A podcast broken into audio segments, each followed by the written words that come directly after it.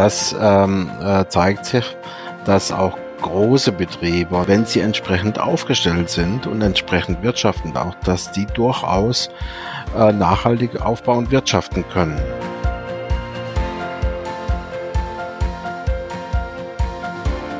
Man kann auch ähm, äh, gerne sagen, Mehrwert für das Gemeinwohl, weil viele Leistungen der Landwirtschaft sind Gemeinwohlleistungen.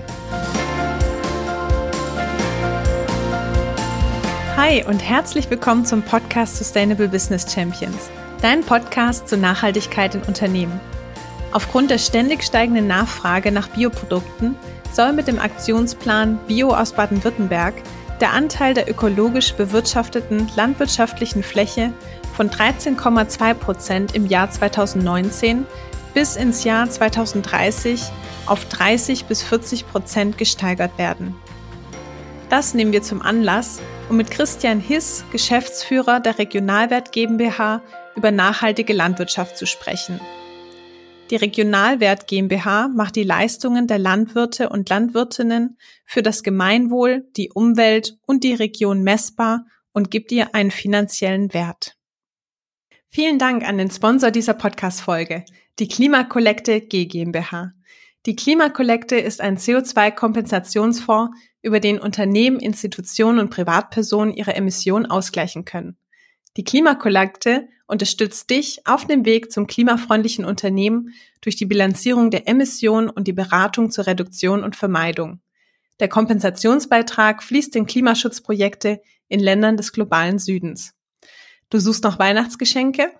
Die Klimakollekte bietet zur Weihnachtszeit Gutscheine zur Kompensation.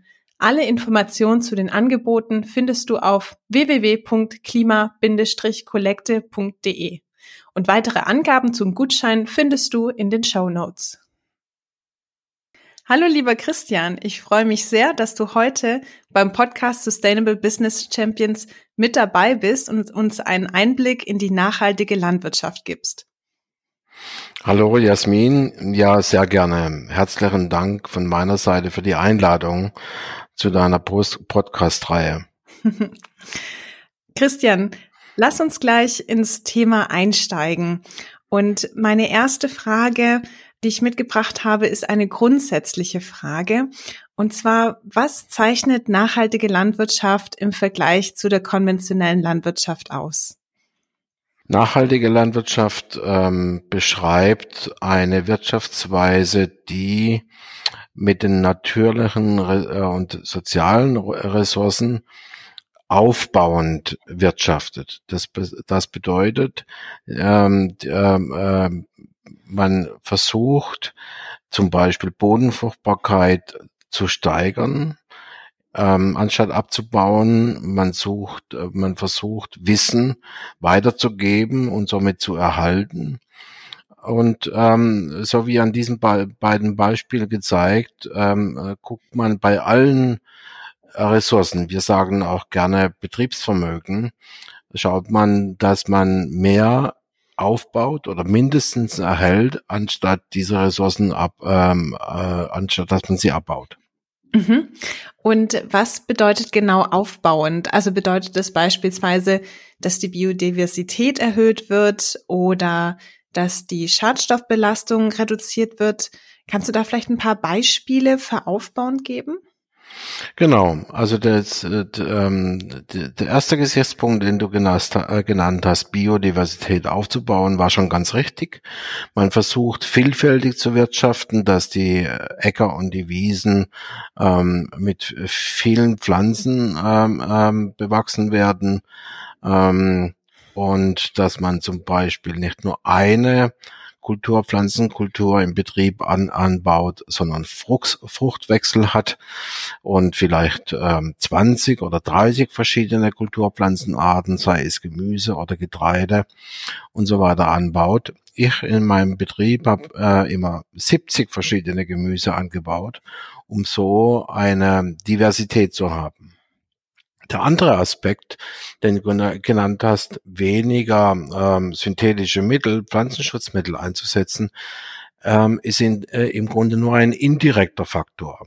Ähm, es hat sich gezeigt, dass äh, synthetische Pflanzenschutzmittel ähm, vor allem in der Insektenwelt die Biodiversität beeinträchtigt. Also das wäre quasi ein negativer Gesichtspunkt. Aber wir reden in der Hauptsache von positiven Merkmalen und ähm, ähm, Tätigkeiten, wie gerade eben gesagt, ähm, vielfältig zu wirtschaften, viele Kulturpflanzenarten anzubauen oder ähm, so viel Kohlenstoff in den Boden einzutragen und Humus aufzubauen, dass ähm, mehr Kohlenstoff rückgebunden wird, als aus dem Boden durch Bewirtschaftung entlassen wird. Das heißt, nachhaltige Landwirtschaft bedeutet aufbauen, dass man diese Bereiche aufbaut, wohingegen konventionelle Landwirtschaft, spricht man davon abbauend? Man kann das nicht pauschal sagen, das wäre ungerecht. Man muss immer schauen, wie wirtschaftet ein Betrieb. Und ähm, auch die Pausch, das pauschale Urteil ist nicht angebracht. Ähm, äh, wenn du bedenkst, dass wir mit unserer Regionalwertleistungsrechnung, die im Grunde nachhaltiges Wirtschaften abbildet, also erfasst und bewertet, dass wir dreihundert Leistungsfaktoren ansetzen, um einen Betrieb zu bewerten. Und da muss man jeden einzelnen Leistungsfaktor an, anschauen, weil ein Betrieb kann durchaus an zweihundert Leistungsfaktoren aufbauend wirtschaftend, aber hundert ähm, abbauend. Insofern ist es notwendig, dass man wirklich sehr differenziert auf den Betrieb schaut.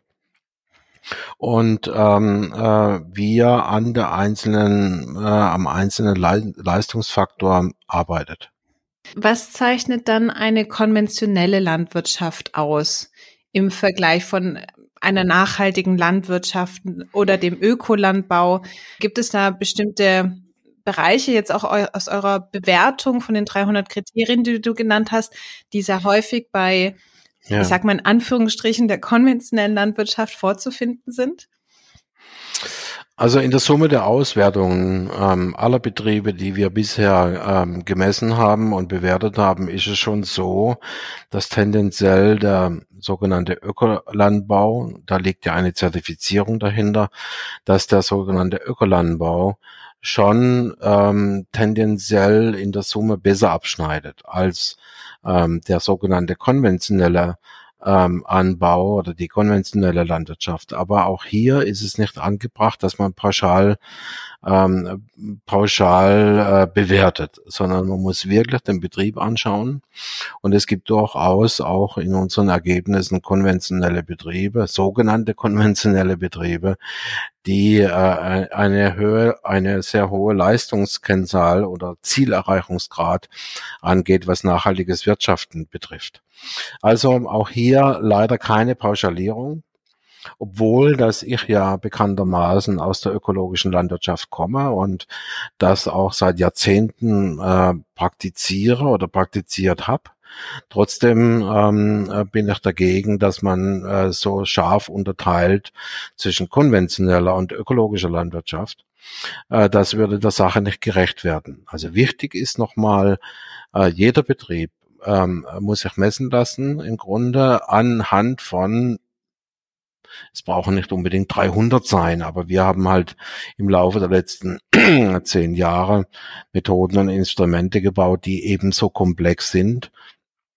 Und ähm, die ähm, dann muss sich jeder Betrieb messen lassen. Und dann erst kann man, wenn ein Geschäftsjahr bewertet ist, kann man sagen, ja, der Betrieb hat stark nachhaltig gewirtschaftet oder schwach nachhaltig. Wir äh, nehmen da fünf Stufen vor. Und das heißt, ihr spricht dann gar nicht von einer konventionellen Landwirtschaft, wie man das sonst immer hört, sondern eher von einer sehr nachhaltigen Landwirtschaft oder einer sehr gering nachhaltigen Landwirtschaft. Genau, so, so gefällt es mir besser, ja. Und vielleicht nimmt es auch so ein bisschen das Bild dann auch heraus, also tatsächlich, was mir schnell in den Kopf kommt, aber das kommt vielleicht auch viel von Marketingkampagnen, Werbekampagnen, dass ich doch häufig verbindet mit nachhaltiger Landwirtschaft eher eine kleine, kleinbäuerliche Produktion, wo man sich dann vorstellt, so der Bauernhof in den Bergen mhm. und ähm, eine industrielle Produktion eher mit der, wie man es immer nennt, konventionellen Landwirtschaft, die dann auch sehr mhm. groß sind. Kann man das auch so pauschalisiert mhm. sagen oder gibt es auch große industrielle Betriebe, die durchaus nachhaltig wirtschaften? Ähm, also ähm, Nachhaltigkeit, nachhaltiges Wirtschaften oder de, der Grad von nachhaltigem Wirtschaften kann man nicht an der Größe festmachen. Das ähm, äh, zeigt sich, dass auch große Betriebe, und da reden wir von fünfhundert Hektar, tausend Hektar ähm, in Deutschland, äh, dass auch die, wenn sie entsprechend aufgestellt sind und entsprechend wirtschaftend auch, dass die durchaus äh, nachhaltig aufbauen und wirtschaften können. Dagegen kleine Betriebe, und da reden wir vielleicht von eins, zwei, drei Hektar Betrieben, die Gemüse anbauen oder Obst. Das kann durchaus sein, dass diese kleinen Betriebe nicht nachhaltig wirtschaften. Und da kann man sogar teilweise auch den Begriff des industriellen Landbaus ansetzen.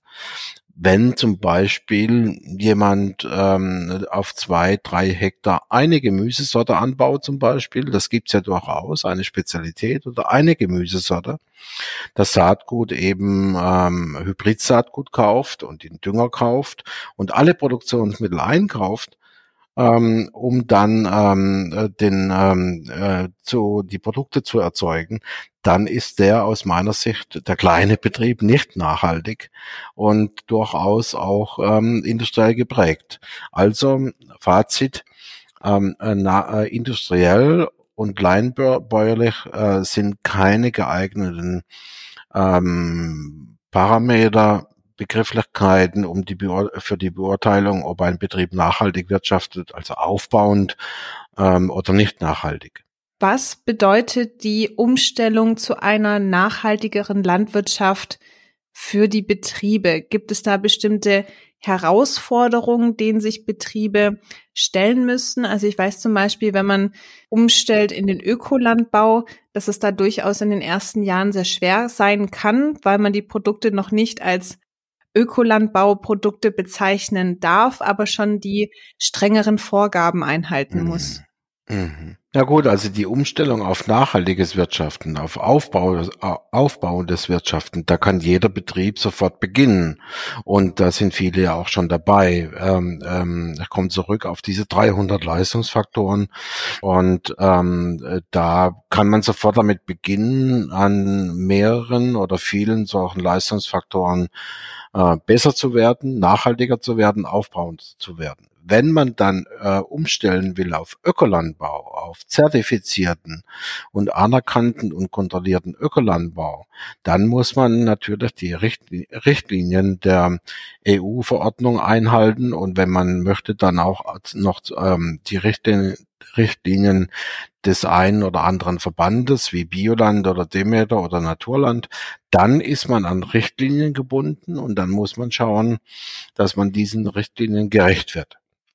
Und es ist so, dass wenn man sich dann entschlossen hat, umzustellen auf Ökolandbau, Zertifizierten, dass man dann in der Regel im ersten Jahr, dem sogenannten Nulljahr, seine Produkte nicht verkaufen darf mit der Zertifizierung oder mit dem Hinweis aus Ökolandbau, aus ökologischer Produktion.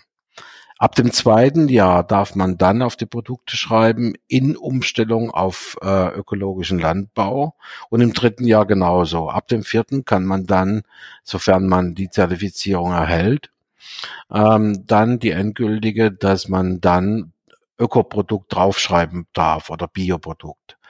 Und dieses Nulljahr, das ist das Schwierigste, weil da muss ökologisch gewirtschaftet werden mit hohem Aufwand, kann die Produkte aber nicht als Öko äh, oder in Umstellung ähm, verkaufen mit den höheren Preisen. Das ist in der Tat eine hohe Hürde und ein schwieriges erstes Jahr. Und was verursacht den höheren Aufwand, wenn man ein zertifiziertes Label wie Demeter oder Ökoland oder Bio verwenden möchte? Ja, äh, da ist schon, ähm, die Richtlinien haben das, haben schon in sich, also da wird einiges gefordert. Man muss sämtliche synthetische Hilfsmittel weglassen. Das bedeutet, dass man es zum Beispiel mit der Unkrautregulierung in den, in den Kulturen nicht so einfach hat. Da ist viel Handarbeit notwendig, Maschinenarbeit. Ähm, es, man muss ähm, einiges tun für den, ähm, für den Aufbau der Bodenfruchtbarkeit. Also es sind eine Reihe von Maßnahmen, die getätigt werden müssen, und Maßnahmen im Betrieb bedeuten immer auch Aufwand und Kosten. Und du hattest erwähnt ähm, im Nebensatz, für nachhaltige Landwirtschaft gibt es keine Zertifizierung bisher. Nee. Und ist da irgendwas in der Entwicklung, dass man auch in die Richtung gehen möchte, von der Gesetzgebung oder von politischer Seite, dass man sagt, man möchte da auch ein Label oder eine Zertifizierung für nachhaltige Landwirtschaft entwickeln? Ja, es gab immer wieder ähm, Anläufe dazu. Ähm, aber wir müssen jetzt unterscheiden zwischen äh, einer Labeling, einem Labeling und Zertifizierung und zwischen dem, dem Leistungsnachweis. Ähm, also Label, ein Label wird es vorerst nicht geben. Das ist nicht in Aussicht. Also dass jetzt auf dem Produkt steht, aus nachhaltiger Landwirtschaft zum Beispiel. Da sehe ich keine Chance.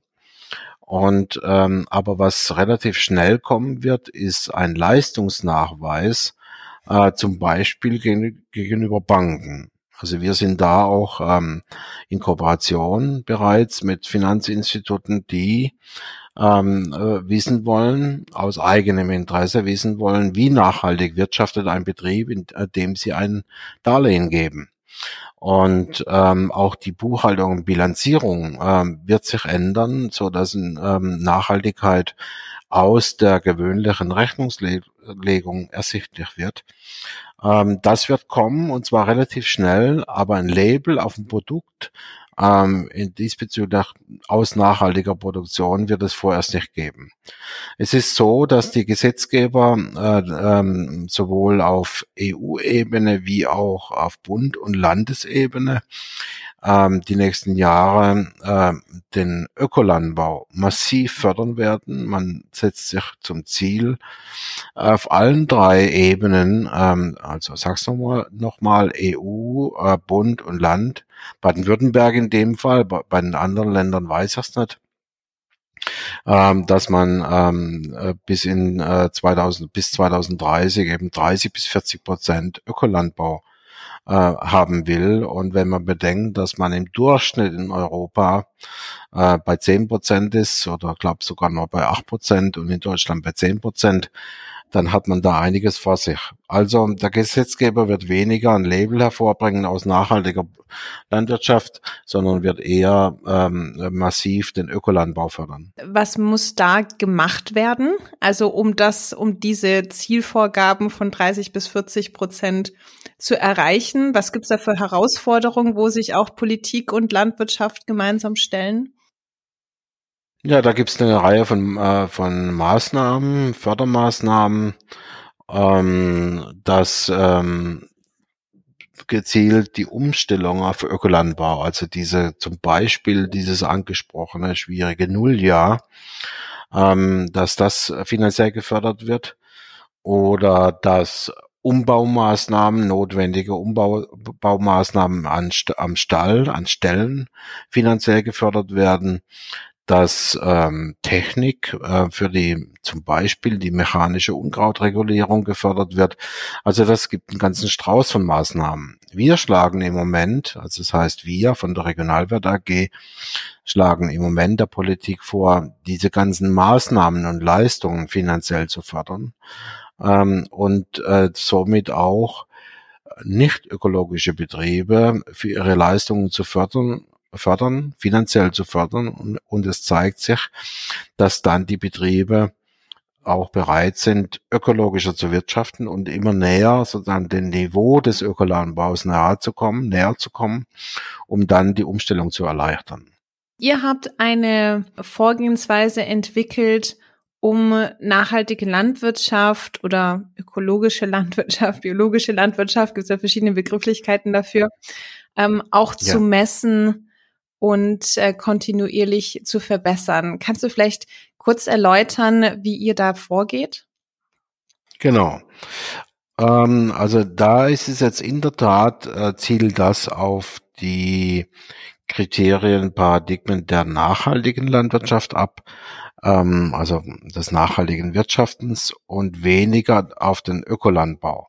Ökolandbau ist zertifiziert, da gibt's ähm, Da gibt's umfangreiche ähm, Kontroll-, äh, Zertifizierungsmechanismen und Kontrollinstitutionen. Das, da brauchen wir äh, jetzt von der Regionalwert A G nicht aktiv werden.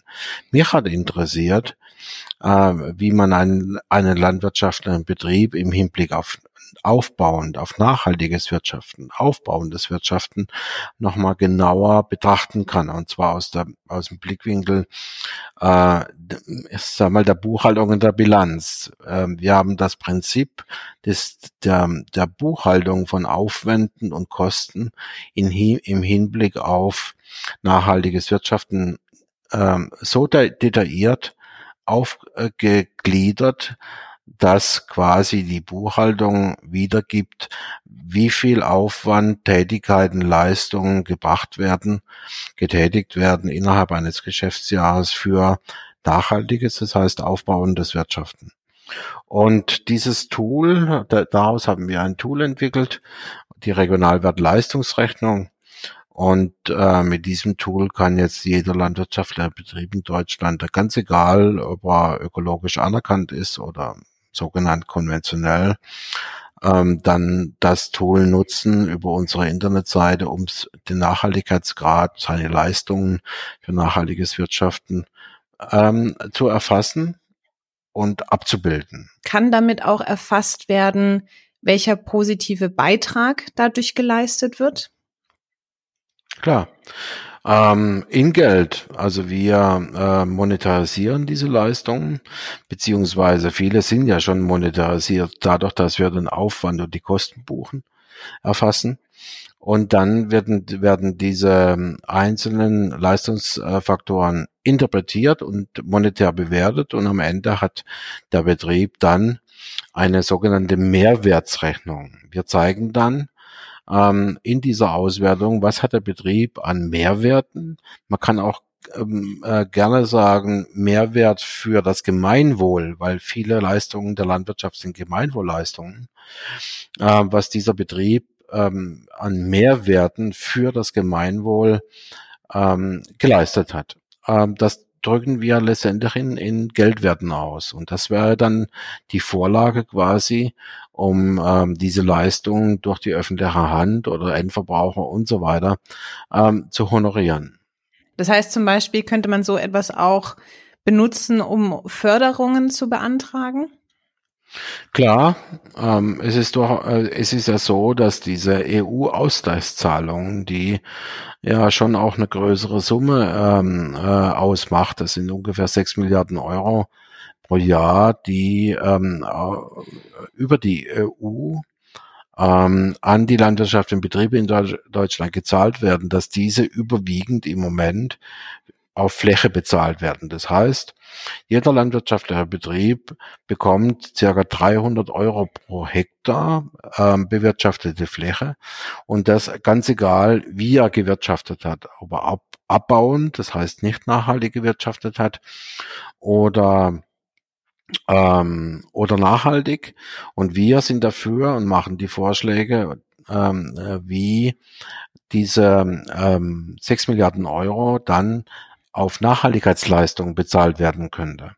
Das würden natürlich die nachhaltig wirtschaftenden Betriebe besser stellen finanziell als die nicht nachhaltigen, nachhaltig wirtschaftenden Betriebe. Und würde insbesondere diese Abhängigkeit von der Größe des Betriebs herausnehmen, denn wie wir am Anfang schon besprochen hatten, ist es genau unabhängig davon. Ja, dann bin ich gespannt, was sich da noch entwickelt. Ja. In dem Bereich. Ich denke, wir sind alle sehr gespannt jetzt, was da auch die Politik nochmal beitragen wird, was wir da jetzt genau in den nächsten Jahren sehen und wie dann auch die dreißig bis vierzig Prozent nachhaltige Landwirtschaft sich dann auch entwickeln werden in Deutschland.